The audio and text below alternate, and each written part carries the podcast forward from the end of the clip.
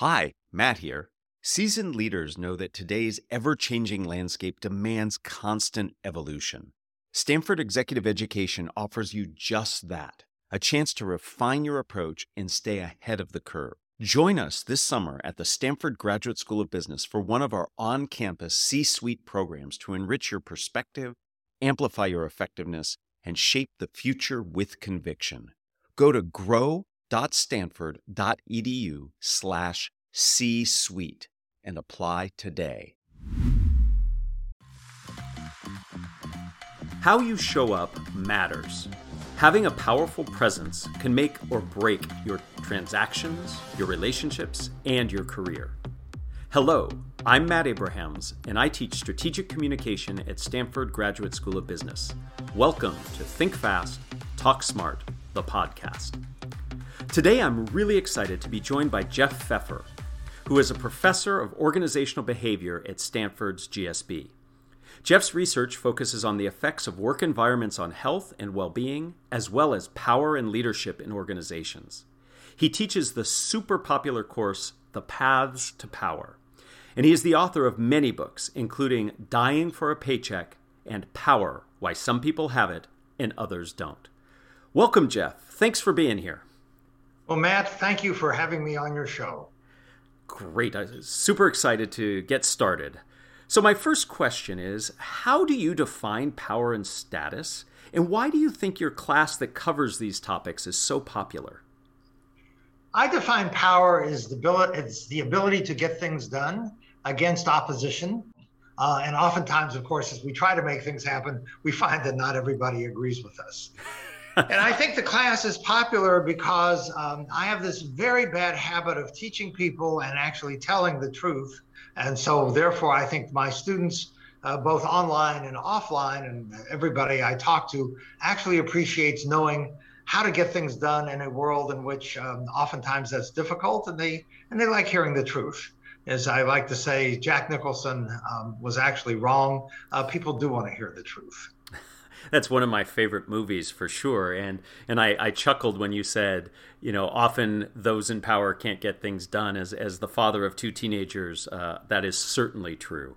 Yeah. Um, for, it's true in companies as well. Yes, yes, yes. Uh, for my next few questions, uh, I want to get very tactical and specific, if you don't mind. So, are there specific nonverbal behaviors or body language, if you will, that we can employ to be seen as more powerful and having higher status? Are there things we should avoid doing as well? Absolutely, and in fact, I'm sure this is what you teach in your class. Mm-hmm. Um, there, we give away our power by tilting our heads. We give away our power by looking down. Uh, we give away our power, particularly when we hunch over and we constrict our, our body in, in on itself. Uh, if you want to see an example of this, uh, watch uh, Tony Hayward testifying in the BP hearings, where he looks there, there no gestures, and he's really hunched in and reading a script, um, and so reading reading a statement, and so all of those things I think give away power. And by uh, on the contrary, uh, you have power to the extent that you look people in the eye. You have power to the extent that you stand up to your full height, whatever that is. You have power to the extent that you use expansive. Uh, you take an expansive posture, uh, you spread out, you take up more space, and you certainly have power to the extent that you use forceful gestures. And every, anybody who's ever watched somebody speak or watched a movie understands what a forceful gesture is as opposed to a one that isn't. Excellent. So you're right. In the classes I teach, we talk about being big, balanced, and still to demonstrate presence. And it sounds like you're echoing the, that advice. Let's, Absolutely. Let's switch from nonverbal to verbal. Are there specific verbal behaviors we can employ to be seen as more powerful or having higher status? And are there things that we should avoid saying? so uh, one of the ways in which you convey power is by is by being loud. One of the ways in which you convey power is by being modestly or moderately impolite and interrupting other mm. people. And by by contrast, one way in which you um, don't give away your power if you refuse to be yourself be interrupted. Um, so so that's uh, that's one set of things. And then there's powerful language. You you want to use simple language forceful language, vivid language, vivid words, and uh, and keep it keep it simple and direct very, very direct and simple in your answer. Thank you. I'm curious your thoughts because I deal a lot with this in the work that I do around filler words and words of hesitation like kind of and sort of. Do you have insights on on that and how that affects how people perceive us?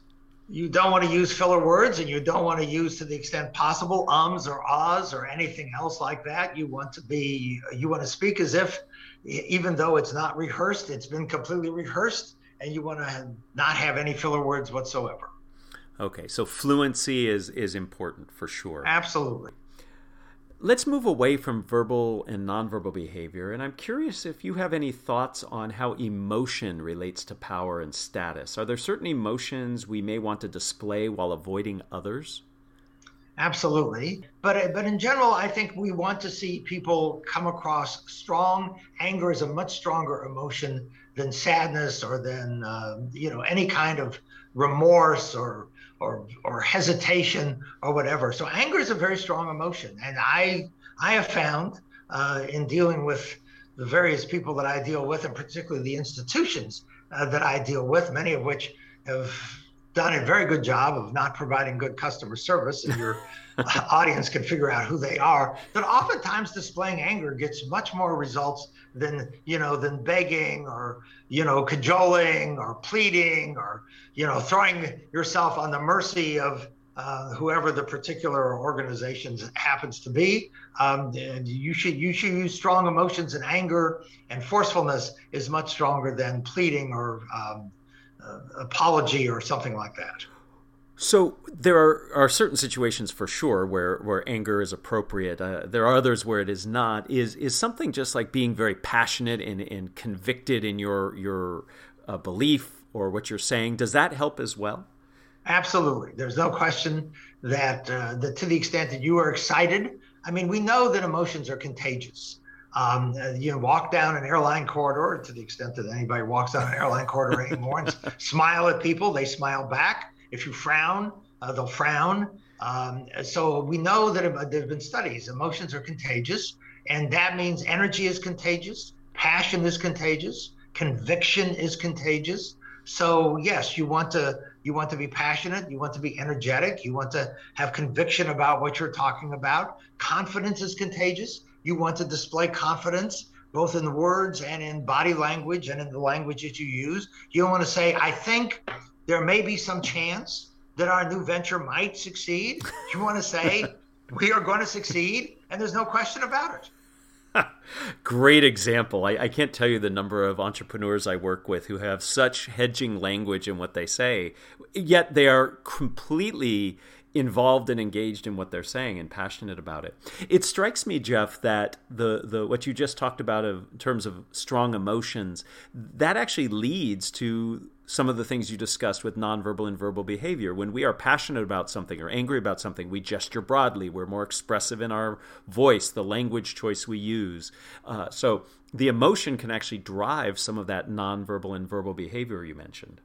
No, that's exactly correct. I mean, to the extent that you're passionate um, and convicted and uh, and confident, you're more likely to speak in a louder voice. Right, right, right.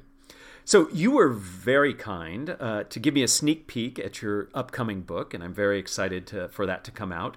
In it, you talk about how our faces convey a lot of useful information regarding our power and status given that we are spending a lot of time communicating virtually where only our faces show up, what advice would you give to people who want to be perceived as competent and higher status when all we see is a video representation of our faces?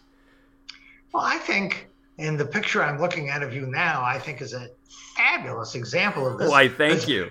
So you practice what you teach. Um, I, I think people even prior to the pandemic, but certainly since the pandemic, have gotten way too sloppy about how they dress and how they show up. Mm-hmm. And, you know, I mean, maybe Mark Zuckerberg can get away with a hoodie. I think for most people, you can't.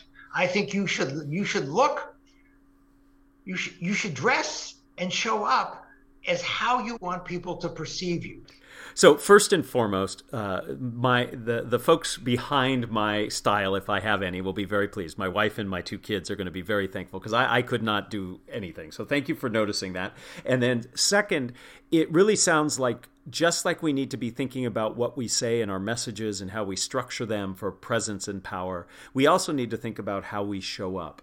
And some of the literature that I'm familiar with suggests that how you frame yourself matters. You should take up half the screen and not sitting too far away. We read a lot on people's faces, and if I can't see your face because you're too far away or you're sitting in the dark, that actually makes you look more suspicious, less powerful. So it's not only how you dress and how you look, as you mentioned, it's also how you frame yourself uh, also matters. Let me ask you this question. Um, what would you suggest that someone who uh, do who is in a lower status or power position who wants to make sure someone in a higher status or power position pays attention to their communication for example a line employee talking to his or her boss or, or even me talking to our deans um, I, I, think you need to uh, think hard about what you're going to say and you want to make it concise and you want to uh, lead with the most powerful part of your message and the part of the message you want them to pay the most attention to because people have always had short attention spans and the, the attention spans have gone down. I think you want to do pretty much what I've just what we've been talking about. You want to speak directly, you want to communicate directly, you want to show up if you're communicating with them in person in a way that shows um, that, that, that you're someone to be taken seriously um, and and you know in, in how you dress and how you hold yourself and how you uh, convey yourself through both your body language and your spoken language. So I, you know, I think you would do all the things that we've talked about, regardless of who you're talking to, if you want your message to be heard. Excellent advice. I, I often add in these situations to somehow link what you're saying to something of value to them can be helpful, not only to demonstrate that you understand what's important for them, but that you've taken the time to make your message relevant and tailored it uh, as well. Yes. Well, if you want to tailor your message, I mean, you should always, as we understand, um, you should begin, of course, by uh, by by flattering them, and the and the research suggests that there is no amount of flattery that it's too much. So you want to tell them how how much you admire what they've done and how much you respect uh, their abilities and all this other stuff. Um, if you want to um, if you want them to take you seriously, uh, you want to show them how much you admire them and how much you respect them and how happy you are to be in their presence. Well, Jeff, that is probably the best answer I've ever had on this podcast, and I so admire you taking the time to actually address that answer to us. Um, I'm curious if you have, upon reflecting on your research and and uh, your experience, any last bits of advice around how to have a powerful, high status presence that you'd like to share. Well, I think, you know, when I have uh, Bill uh, English and Susi Damilano, who are co founders and of the San Francisco Playhouse, come and teach my session on acting with power, uh, they give the students, I think, fabulous advice, which I will pass on on their behalf uh, to your listeners. Mm-hmm. And that is to warm up.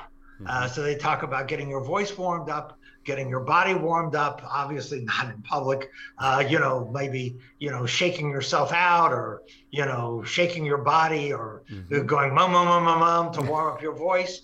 Uh, so that when you are, you know, I mean, you can see actors and actresses do this um, before they go on stage or before they go to get filmed, but you should warm up in advance of everything you do and one of the things you should do as part of the warm up process is calm yourself down so that so that you're not you don't show up in a nervous fashion and you show up basically ready to go. I mean, if I said to you, you know, Matt, you're going to go play football before, particularly given our ages, uh, but even before, before you went on the football field, you would probably do some stretches and some exercises to warm up. And the same advice holds for speech and, and communication, you want to warm up so that when you enter the moment, you are as relaxed and as you know ready to go as you can be.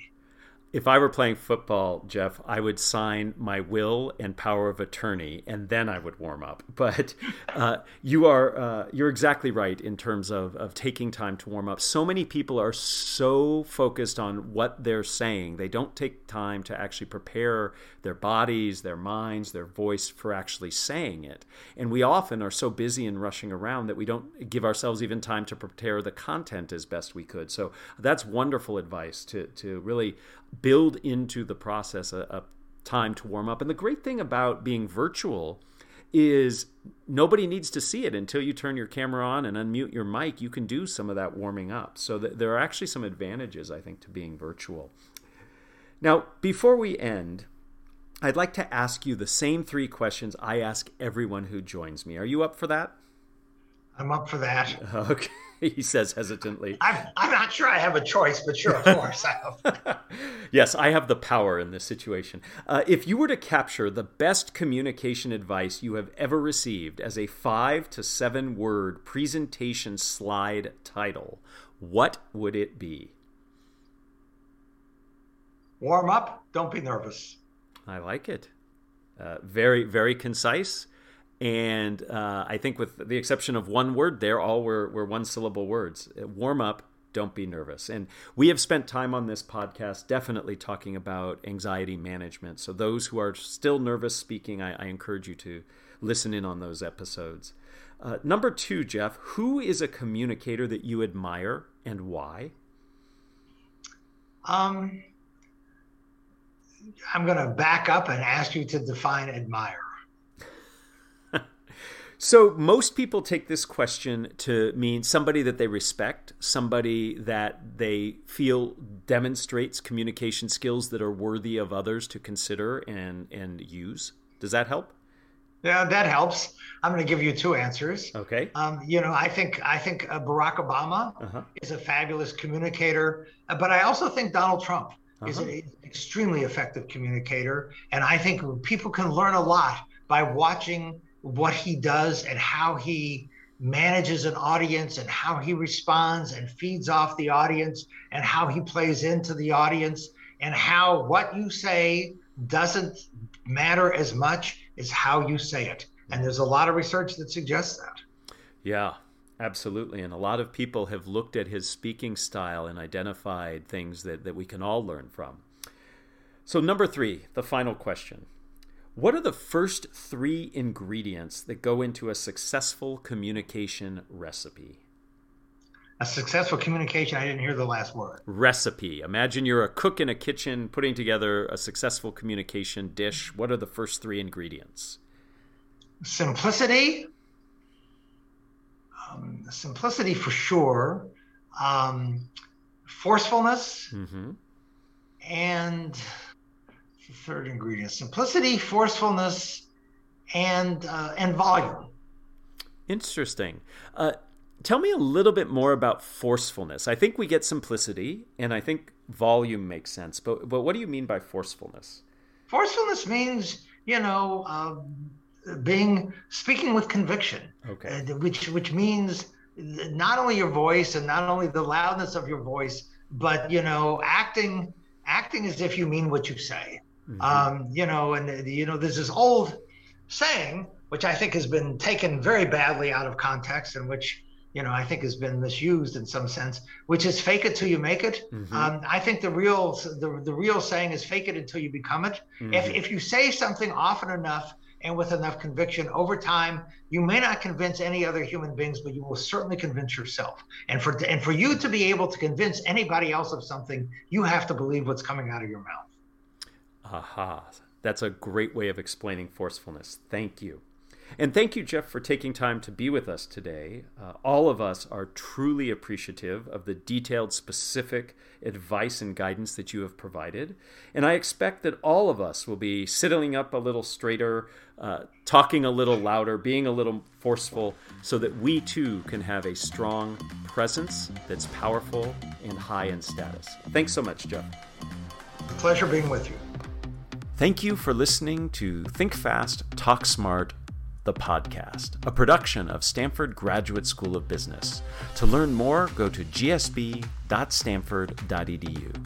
Please download other episodes wherever you find your podcasts.